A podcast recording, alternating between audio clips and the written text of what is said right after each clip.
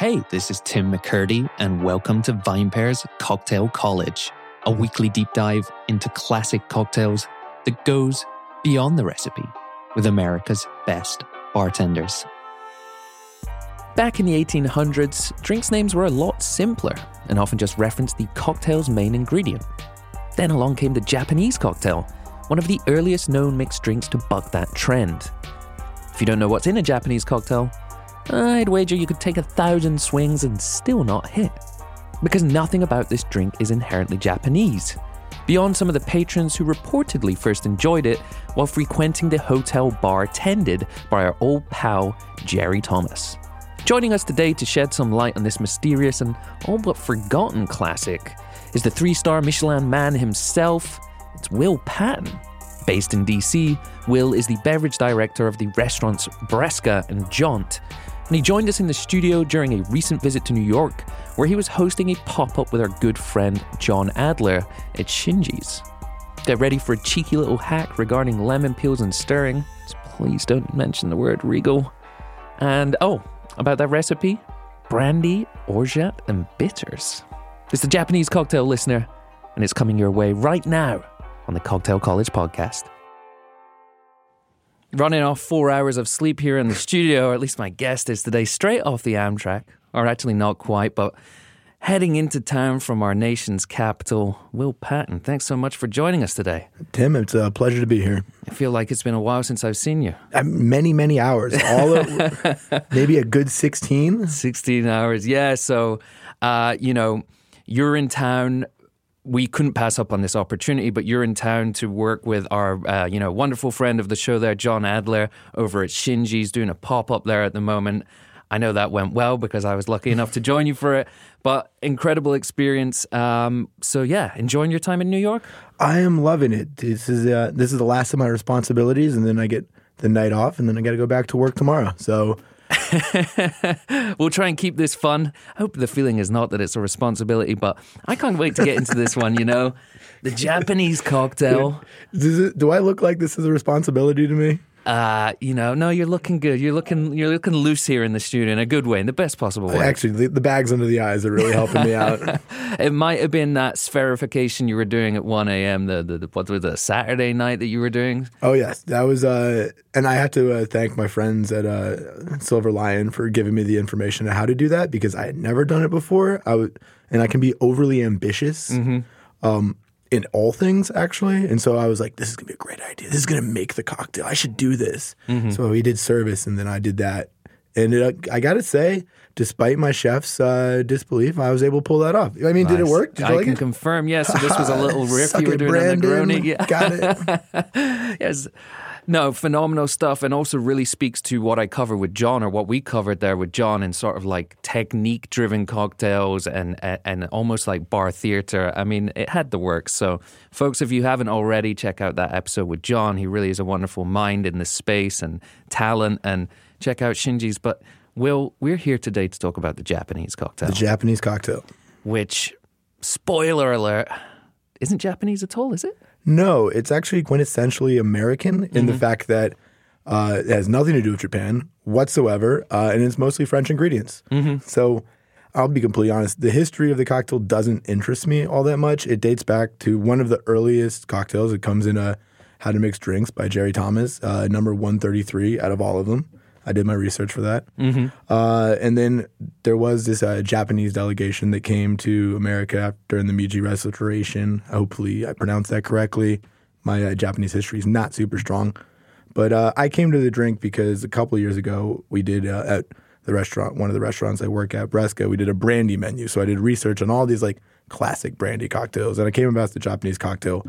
Uh, and then the delegation, before they came to New York, uh, stayed at the Willard Hotel in D.C. So I did a cocktail uh, inspired by that. But uh, essentially, it's an old fashioned riff. Mm-hmm. I mean, it's just like the recipe is very simple. It's just cognac, orgeat, bitters, and then in the original recipe it says one to two uh, lemon peels, mm-hmm. Uh, which I think uh, is very important. It's actually like think what makes or breaks the cocktail. But wow. Um, and the general idea of it, and what like I very much love about it is I love brandy. I love cognac. Uh, and so it's a very cool way that can to like express that spirit while also being able to be very difficult to make. It's very easy to screw up this cocktail. Um, That's interesting. yeah, so it, because of the different ingredients, like the orgeat, which uh, can be very sweet, like there's a or very inconsistent depending on how you're making the orgeat or how you're buying it.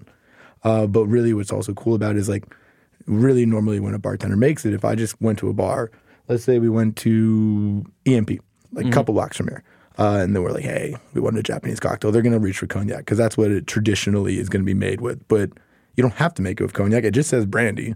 And brandy as like a spirit category is so diverse that it allows you to express essentially a Japanese cocktail using Calvados. Uh, use there's a, a lot of American brandies that you can use. You could do, uh, as we talked about last night, you could use Pisco. Yeah. Uh, and then, I mean, you would obviously have to alter the orgeat. You'd want to change the bitters, but you could just make essentially like a white Japanese cocktail, which actually, when I say that out loud, is probably not is a little bit of a problematic name for it. But Yeah, that one. Yeah, but we we get what- we get the Um, sentiment. We get where you're coming from with that one. Yeah, for sure. so yeah, uh, No, super interesting. I think some of the other things too that hearing you speak about that that immediately come to my mind, like a beyond the sidecar and some other drinks that get made differently these days, and moving outside of New Orleans, like we really don't see that many cognac classics or as many as you would expect. I mean, I think that rye just kind of bodied, like literally, if you drink a cognac and a rye, rye just has more body to it, and Yep. it really pushed them out, which is great because I mean, I don't know if you've ever had, if you ever made a Manhattan with uh, cognac, but like the vermouth is gonna kind of take over that cocktail where you really.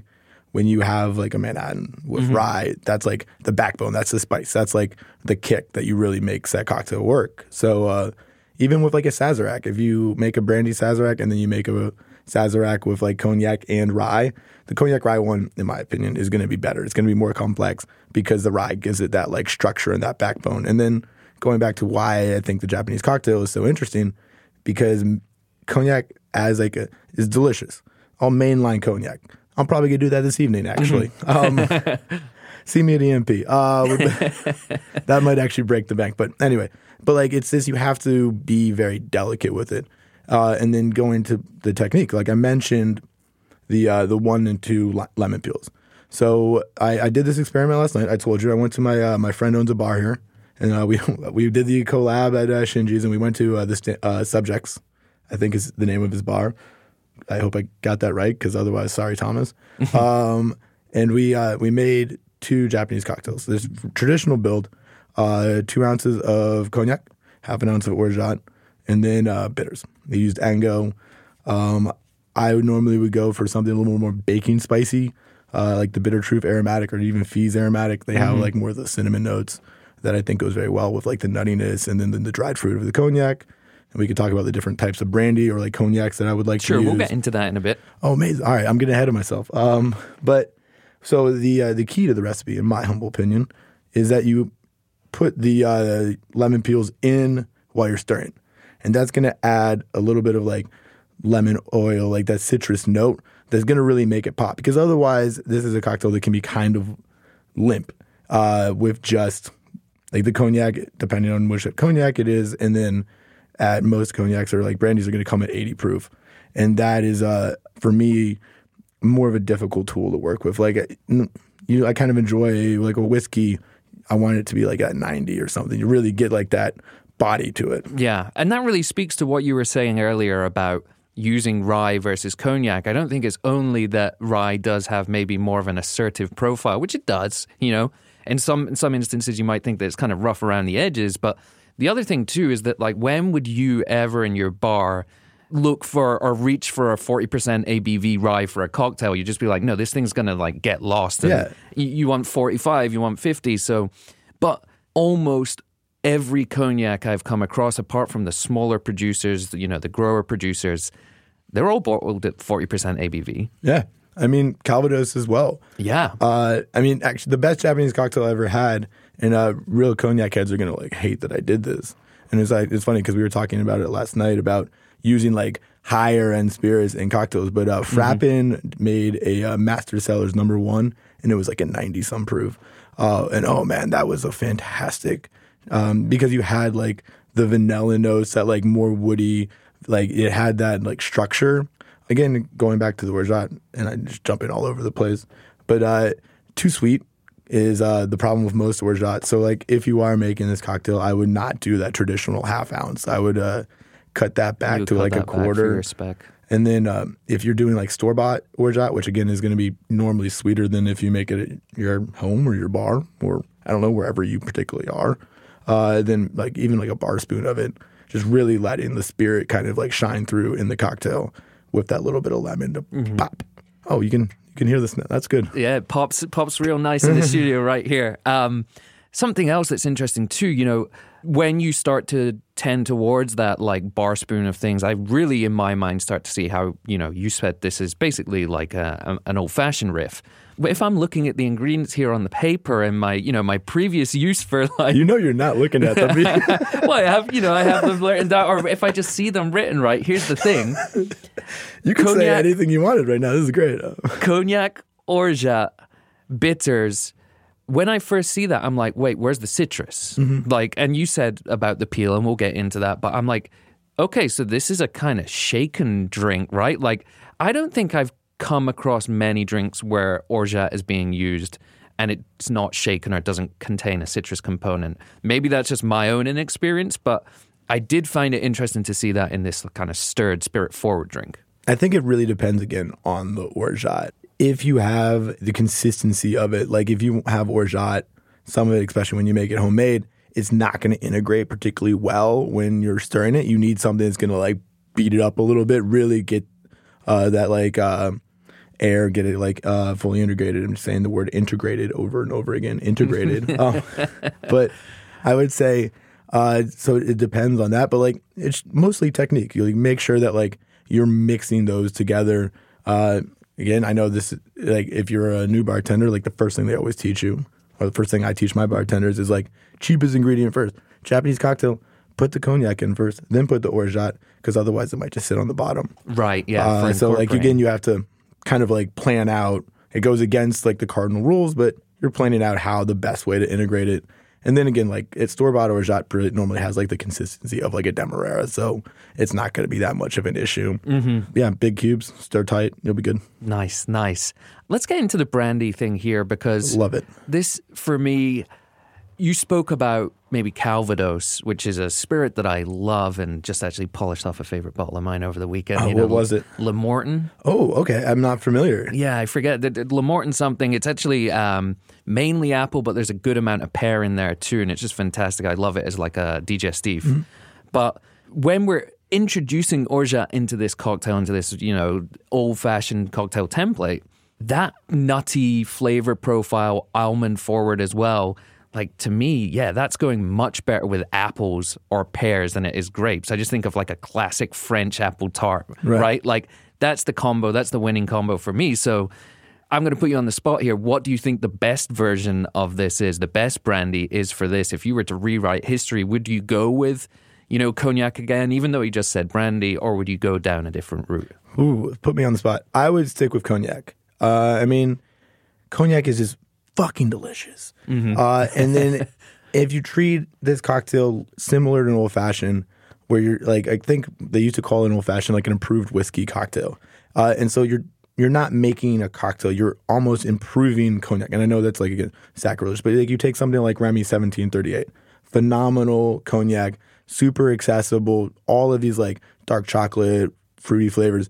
You're using the nuttiness of the orgeat to highlight it. You're new, using, like I said, like the baking spice of the bitters to highlight it. You're using the lemon to bring out a little bit more of that brightness.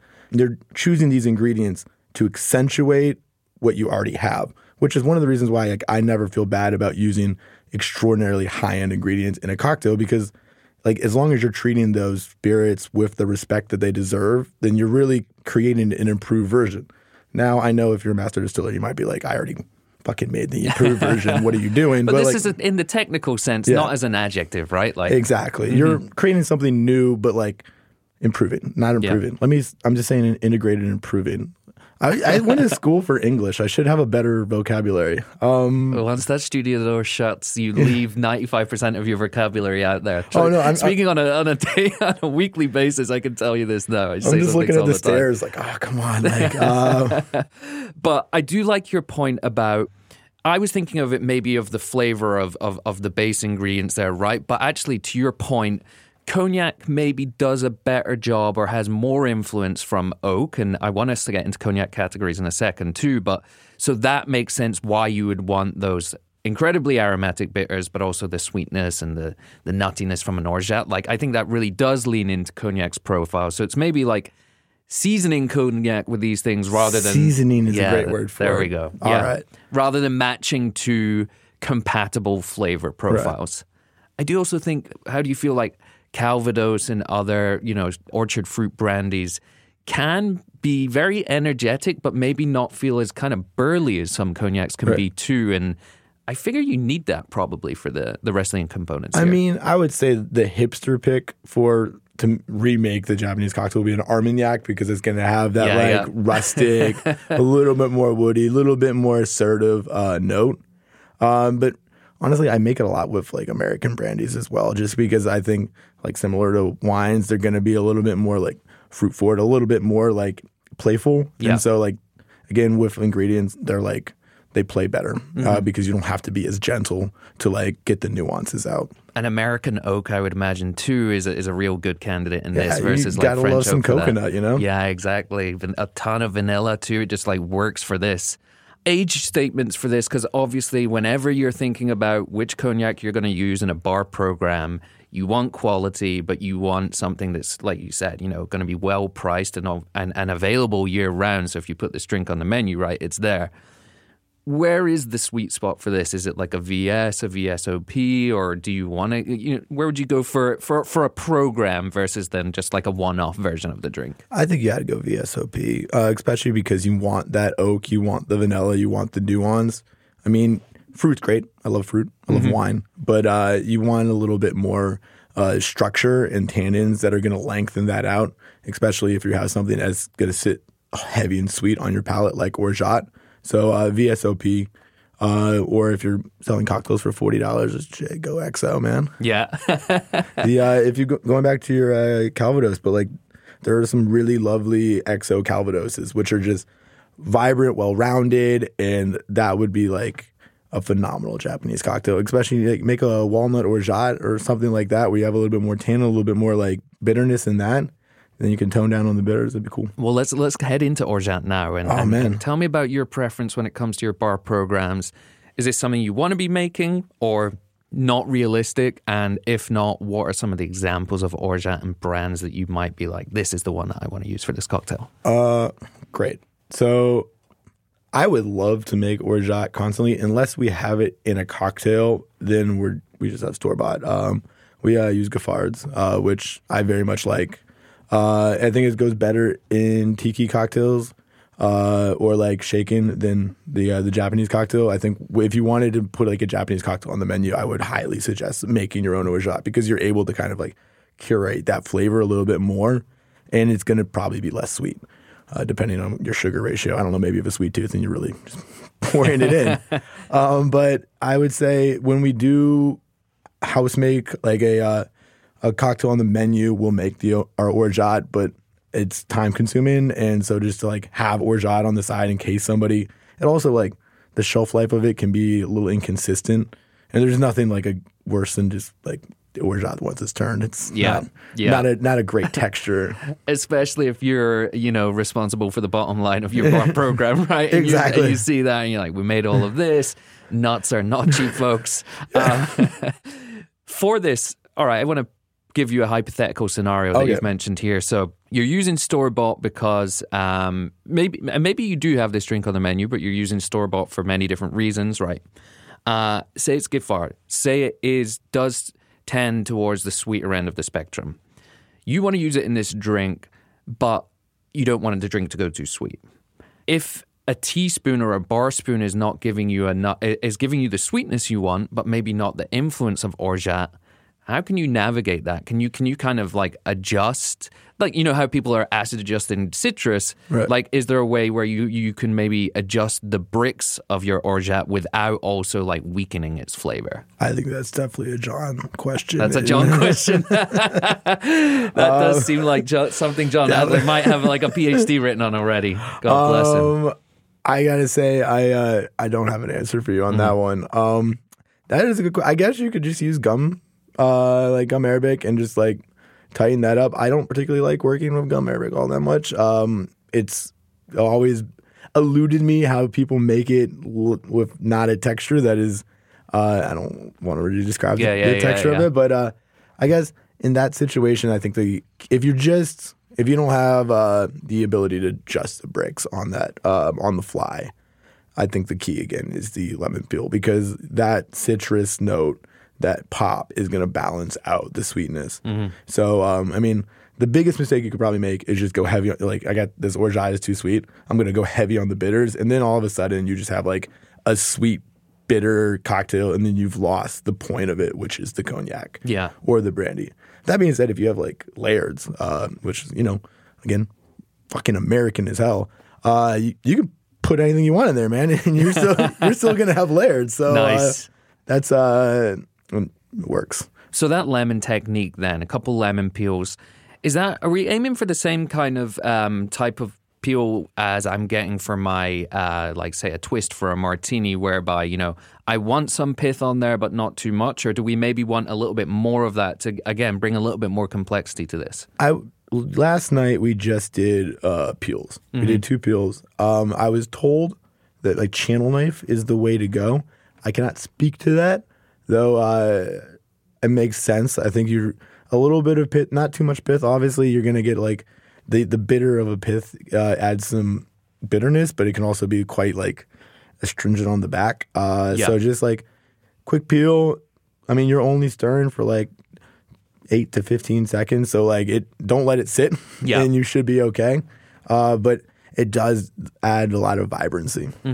It's so interesting that this technique was on the original uh, recipe there because oftentimes you find that with a lot of these classics, like bartenders have had to change the spec based on what's available to them these days, but also that would feel like a very modern technique. Jerry Thomas just spinning in his grave right now, just being like, what the fuck do you know? But it feels like a modern technique, right? Well, I mean, so if you look at the recipe, it just says, I mean, it doesn't really like tell you the technique. You're just like, all right, orgeat, Bogart's bitters, wine glass of brandy, which again is like amazing because I don't know what your wine glass is, but mine's not two ounces. uh, and then one or two pieces of lemon peel. So like you could easily read that and say, that's your garnish. You're just expressing the lemon peel on top, which is like the natural assumption of a bartender. Uh, like if you read a Manhattan recipe and it said orange twist, you'd be like, all right, cool, orange twist. But it is putting it in there that really adds that extra dimension. And again, if you put like an orange twist in an old fashioned, which you should do, because it's good and enjoyable for everyone involved. Um, um, you know, and then like the whiskey is going to be big enough to kind of absorb that. But uh, with the cognac, which is going to be like a little more gentle, that is going to have a lot more of a play than just if you put it into like rye, and then rye would be complemented, but still, obviously, as we talked about before, rye is rye. Yeah. All right, final component then bitters for this Bitters. drink. So you mentioned a couple there, but question for you. You said you want something that's more baking spice.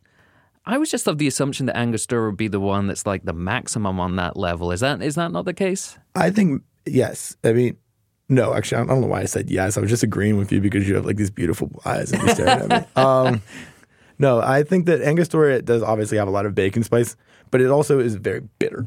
Uh, and so, like, if you have like the other two brands that I mentioned, they're slightly less bitter, and so I think that the baking spice kind of like stands out a little bit more.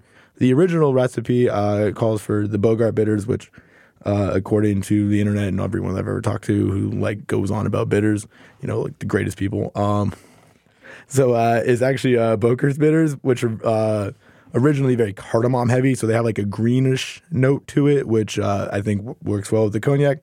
So if you wanted to get freaky, man, like just do a little uh, Fizz cardamom and a little bit of Angostura, blend it together. Just uh, create your own recipe. that's the best thing about cocktails. You do what you want, and then as long as it's balanced and it's good, then people are happy most of the time.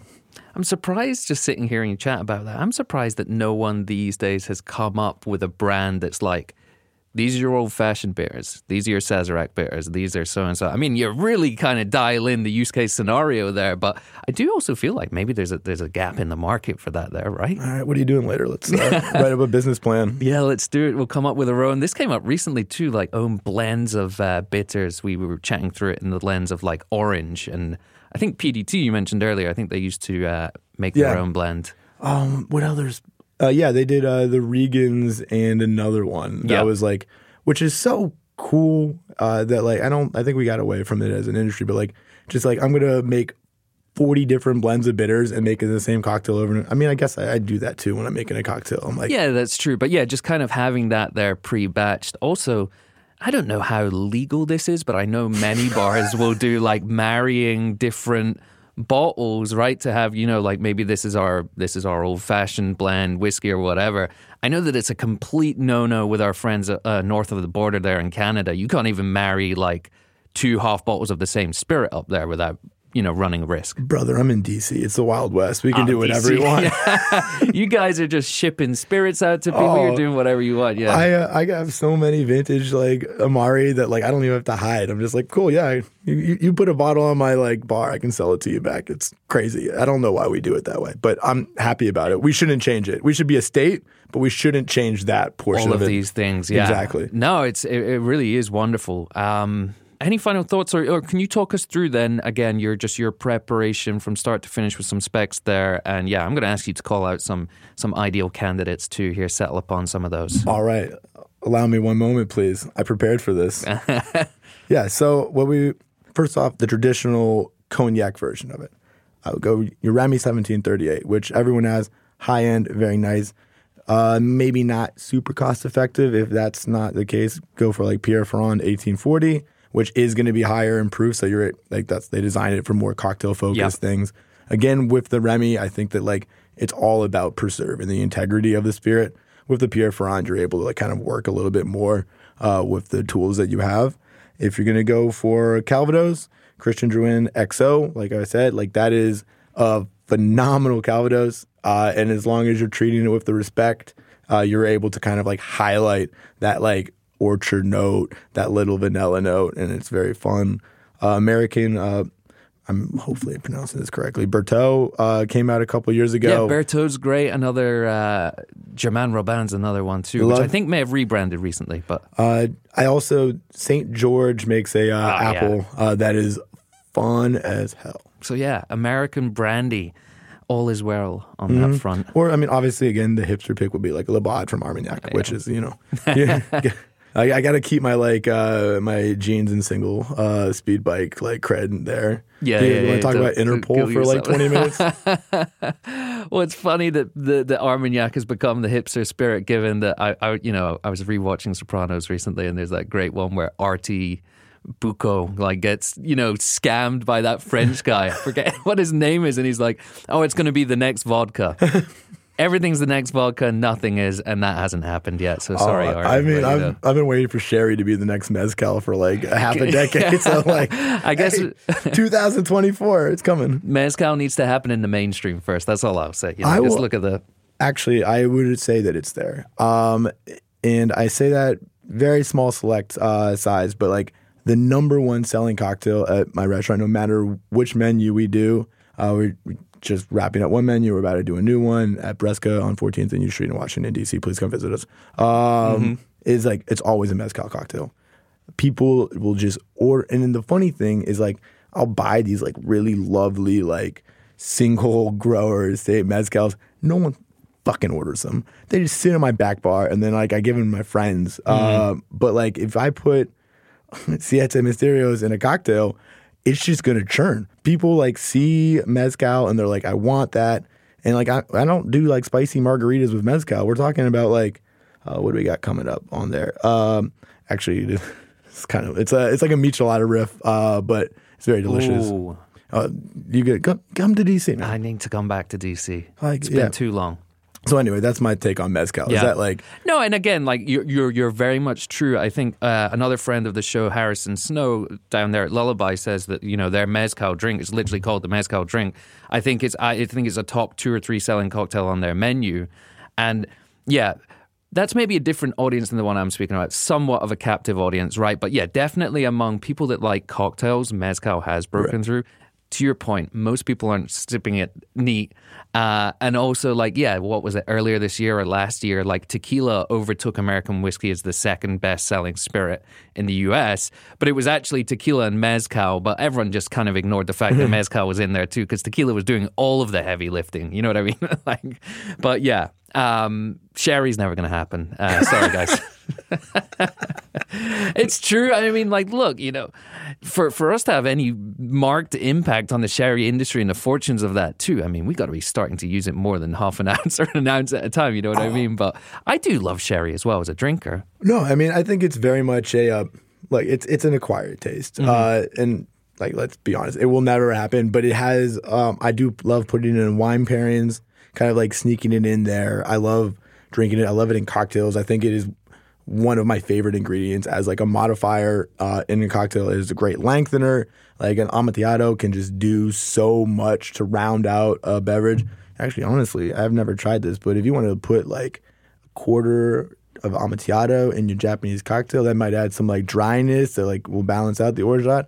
You guys, that's for free. You can keep that. That's putting that in my back pocket right now. exactly. Um, yeah, if you want to be really pretentious, go to a bar and then tell him how you want your Japanese cocktail to be made. I'll go for That- a Japanese cocktail, hey, please. But can you just give me like a little quarter ounce of Amontillado? Yeah, you know, you gotta- We ran an article about this Solera, recently yeah. on uh, on VinePair about it was called like flex cocktail orders and the drinks we order to kind of you know portray something about ourselves.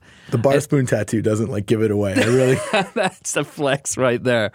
I think the other one too, though, is having your spec or calling out a cocktail. But something that came up in that, and we really are off track here, but I want to mention is like the ultimate anti flex when you're at a bar is like with someone and ordering a drink to maybe impress them. You're like, oh, I- I'm going for a corpse reviver number one.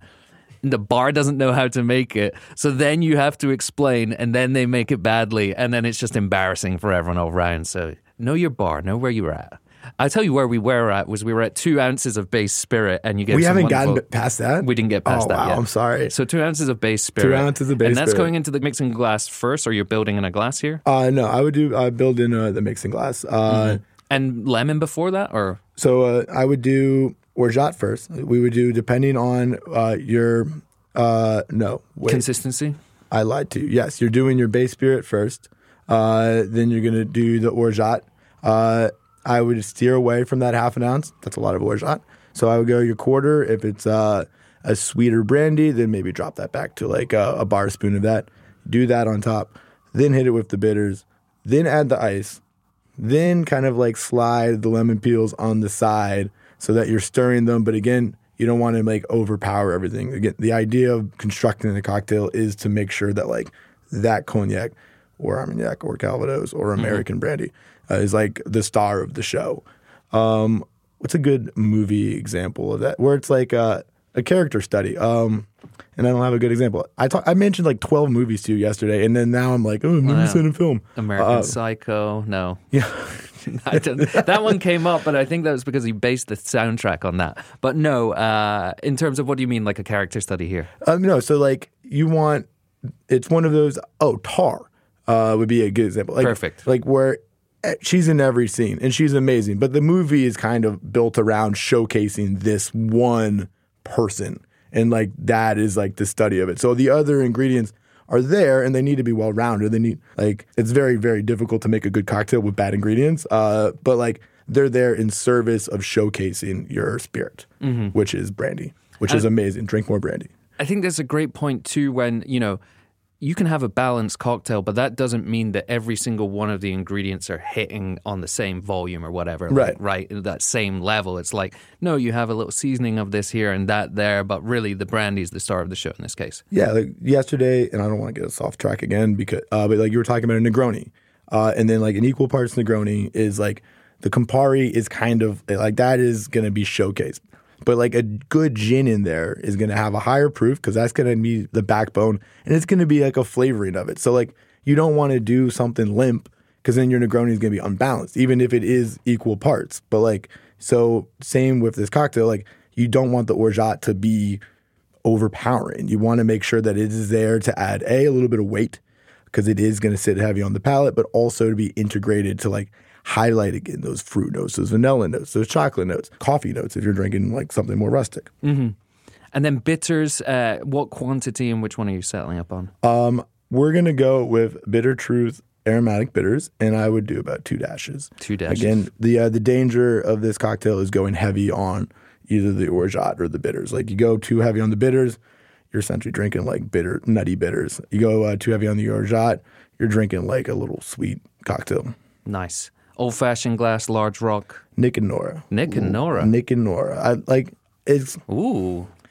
ooh. I like that. No, just just just curious because I'm like, I, I think I was just in like old fashioned mode, but Uh, I think this is the danger. There is going to be over dilution. yep. Uh, so like again, you cognac, especially if you're doing like an 80 proof cognac, if you're putting that on ice and you're not drinking it in like five minutes, or if it's sitting in your service well for two minutes, like you're gonna get over dilution very quickly. But a chilled Nick and Nora, nice, perfectly temperature uh, cognac. Actually, fuck it. If you wanted to pre-batch this, just pour it out of the freezer. There you go. Done. Love it. Nice. Garnish, Lemon twist. lemon twist. Bringing back the lemon twist. yeah, you're bringing it back. Yeah, you- not the same one that's in the uh, stirring vessel, but like Yeah, yeah, another yeah, one. yeah. Just like bring out that pop. Lovely stuff.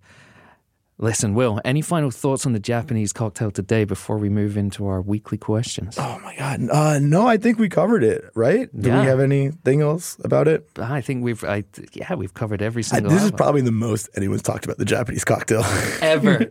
Really- Probably right. Like, and apart from, and I don't know whether it is in the Oxford Companion, but apart from maybe when they were figuring out the the, the entry for that Right. one, right? Like, otherwise, yeah, this is like longer than the Wikipedia article. I can guarantee that almost certainly nowhere else in the world right now are two people in a room just just going deep on the Japanese cocktail, which is which is what we love about cocktails and drinks, and that's what we're all about here on the show. All right, let's go some questions. Let's go some questions, starting with number one. Will, what style or category of spirit typically enjoys the most real estate on your back bars? Well, uh, I have two, kind of. Uh, we'll focus on Bresca. Um, I want it to be brandy. I try so hard for it to be brandy, um, but it's whiskey, and that's just because it's market. Like that's what people want. Um, we probably operate about like seventy to seventy five percent of our uh, spirit sales are going to be cocktails. Um, we just very uh, we're honored to be like long listed for uh, best uh, restaurant bar by Tales. Congratulations. Thank you. Um, we were the first DC Michelin cocktail experience winner. Uh, we- we're a restaurant, obviously. Um, I don't know if you knew that, uh, but uh, most of our stuff is cocktails. But on the back bar, it's going to be primarily uh, whiskey. And then I think the reason for that is that, I mean, an island drinker isn't an island drinker, isn't a bourbon drinker, isn't a rye drinker. So you got to make sure that you have Yeah. a selection for Such each a person. broad category. Exactly. Uh, do you find, just curious, to find many people sipping, uh, we said no about mezcal, but tequila these days, or is that still very much like a cocktail ingredient for most of the sales? We have more of it actually, which is very cool. We picked up a, a couple of like high end tequilas. I've been moving considerably more. Uh, Cierto just came out and fucking love it. Um, and then Mijenta is just a phenomenal. We put that in cocktails, but also like the Repo. Uh, I'll sell that to anybody. Repo is my personal favorite uh, tequila category because it's just it has like such an identity crisis that like that uh con- like internal conflict between the agave and the wood is I find very fascinating and mm-hmm. enjoyable. And it's all, for for personally, the conflict is always like, how am I drinking this? Am I am I sipping it neat? Or oftentimes I feel like highball in summer, just some soda. Um, it, that's it. It brings out all the wonderful characteristics. Like that's cool. Highballs are just great in general. Or I mean tonic water, which I know is not healthy for you, but like a vermouth and tonic, holy Mary Mother God, I should probably do that this afternoon. One of the only Brits in the world that hates tonic water. Oh, Sorry, really? guys. Yeah, I hate it. Cannot stand it. All right, Uh, cool. So never enjoyed a G&T, but you know I'm open to it. Who knows? Question number two here: Which ingredient or tool do you believe to be the most undervalued in a bartender's arsenal? Uh, hospitality, um, I think, is the best one. Uh, just in general, like you can make the best cocktail in the world, but if you're a prick, uh, then the person's not going to like it. Uh, and if you ever want to see like the power of hospitality, make someone a bad cocktail, but make them feel like the most important person in the world, and they're going to love mm-hmm. it. Uh, don't make bad cocktails. I'm not advocating that, but um, just making sure that like just the the space they're in, even down to like the chair, are they comfortably there? Is the music too loud? Is it like is it a good vibe? People go back to bars because they make them feel good. I mean, you remember the pandemic? We spent hours, like me as in my company, like, are we going to design bars this way? Is like, are bars done? Are people even going to sit at bars anymore? And then the first thing that happened, as soon as like I mean, obviously, I'm not saying the pandemic's over. Maybe cut my takes on the pandemic. But as, as, as we see the pandemic uh, start to appear in our rearview mirror, exactly. The first thing we all were like back to bars. Like yeah. bars are good. We like them. We've perfected this, and we're just that's what people want to do. Mm-hmm. So um, I think just making sure that it's a welcome, and then also on the hospitality note, curating your hospitality to your guest or to your space uh, one of our restaurants is a two star Michelin, and like the hospitality we give there is not the same as the one star. Mm-hmm. Uh, and if I go to a dive bar and they're treating me like I'm in a two star Michelin restaurant, I'll be like, "What the fuck? Uh, like that's not what I came here for." So making sure that like you're treating your guest the way that your guest wants to be treated. And I think a lot of times we as bartenders think that we're like chefs. We think if we put it in the glass and it's good, then that's all that matters, and they're just gonna like it. Uh, but it's not true. You want something more. Couldn't agree more. And Will, you won't be privy to this because it's actually publishing this week as we record this, but we've done a deep dive uh, on this very topic recently with friend of the show, Jill Coxon, there, and just getting into everything you're talking about there. So that hasn't aired as we're recording this oh. now. Sorry to go behind the curtain or whatever for the listeners. But I did also want to point that out because some folks listening might be hearing that now and being like, yeah, they just dude, they just covered that in last week's mm-hmm. episode. You know, no, which is not the case at all. But yeah, if folks do want to check that out, uh, listen to that. Head over there. It's a nice wonderful plug. conversation. That was, yeah. I, I, didn't even set you up for that. No, no, just, just plug myself. Alley oop. There we go. Mm-hmm. All right, then. Will question number three, halfway there. Uh, what's the most important piece of advice you've received while working in this industry? It's actually uh, I, you gave me the questions ahead of time, so I put some thought into them. Uh, it was actually given by a server, uh, and I was working in New Orleans which is a fun town to work, uh, and it's a fun town to be in. Did his best to kill me, uh, but we did a, uh, a, safety meeting behind the bar, and his server was like, "That's fucking crazy that you're doing that," and I'm like, "That's so part of like bartender culture." Uh, and then I was like, "Why?" She's like, "There's no other profession in the world." I might actually want to edit this out because I don't want to sound like a prude, but uh, it's like there's no other like you don't take shots at three o'clock in the VinePair office. I don't. Do you? No. Yeah. Uh, so like there's 4 p.m. no, no, no, absolutely not. It's so, a professional affair over here. But yeah. Right. One of the benefits of beauties of being a bartender is that like you can be an actor and you can bartend and there's nothing wrong with that. That is a perfectly good way. It's a great way of honest work to support your hobbies. I know lots of bartenders who are artists. Uh, and like that was just the way they paid their bills until their art took off. Uh, but if you are someone like me, or you're someone who's I'm guessing if you're listening to this podcast, you really are a bartender or in hospitality, like treating it as a profession with like the respect it deserves. I'm not saying like, I mean, obviously I left a collab and then I went to a bar and I drank until a reasonable hour. Yeah, uh, professionally. But you were also in town for a short amount of time, and like you, d- you didn't do that on the Saturday night, the night before the event. You know what I mean? It's exactly. like finding that balance no, there. But yeah, I stayed up until like one o'clock in the morning making spheres. Uh, uh, so just most of the success that I've had in my career has happened in the last half decade, and I think a large part of it is just uh, treating it professionally and mm-hmm. treating it as like someone who's like organized like to show up to an event, to have a punch list, to make yourself like to people want to work with someone who knows what they're doing and then they can trust will execute. Uh, and like that doesn't mean you can't be fun or like an enjoyable person to be around. Some people might not think that I'm that, but um, I uh, just I think professionalism is No. the tool to success. And also, you can be you can be a fun person without being like, yeah, I'm taking a shot at 5 p.m. or whatever. You know what I mean? Or like, you know, Honestly, so if you have to take a shot to be fun, then there's that's when you got to start looking at yourself. Yeah. Yeah. no, I think that's that's a great point, and just that whole Do you question. actually have like a little cheeky because that would be like really nice right now. Got the 1738 Outback. there we go. No, yeah, and again, just profession versus vocation. You know, what is this? What is this industry? And I think the, the, the more we treat it as a profession, the, the only good things can come of that. Right. So, I yeah. Mm-hmm. mean, like a rising tide uh, raises all ships.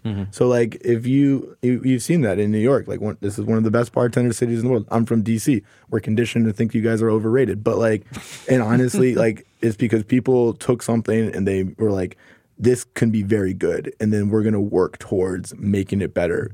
We're gonna be more disciplined. We're gonna be more accurate. We're gonna improve our technique. We're gonna improve the quality of our ingredients. Uh, this isn't a plug, but I was just at Little Red Door. I guess this is actually technically a plug.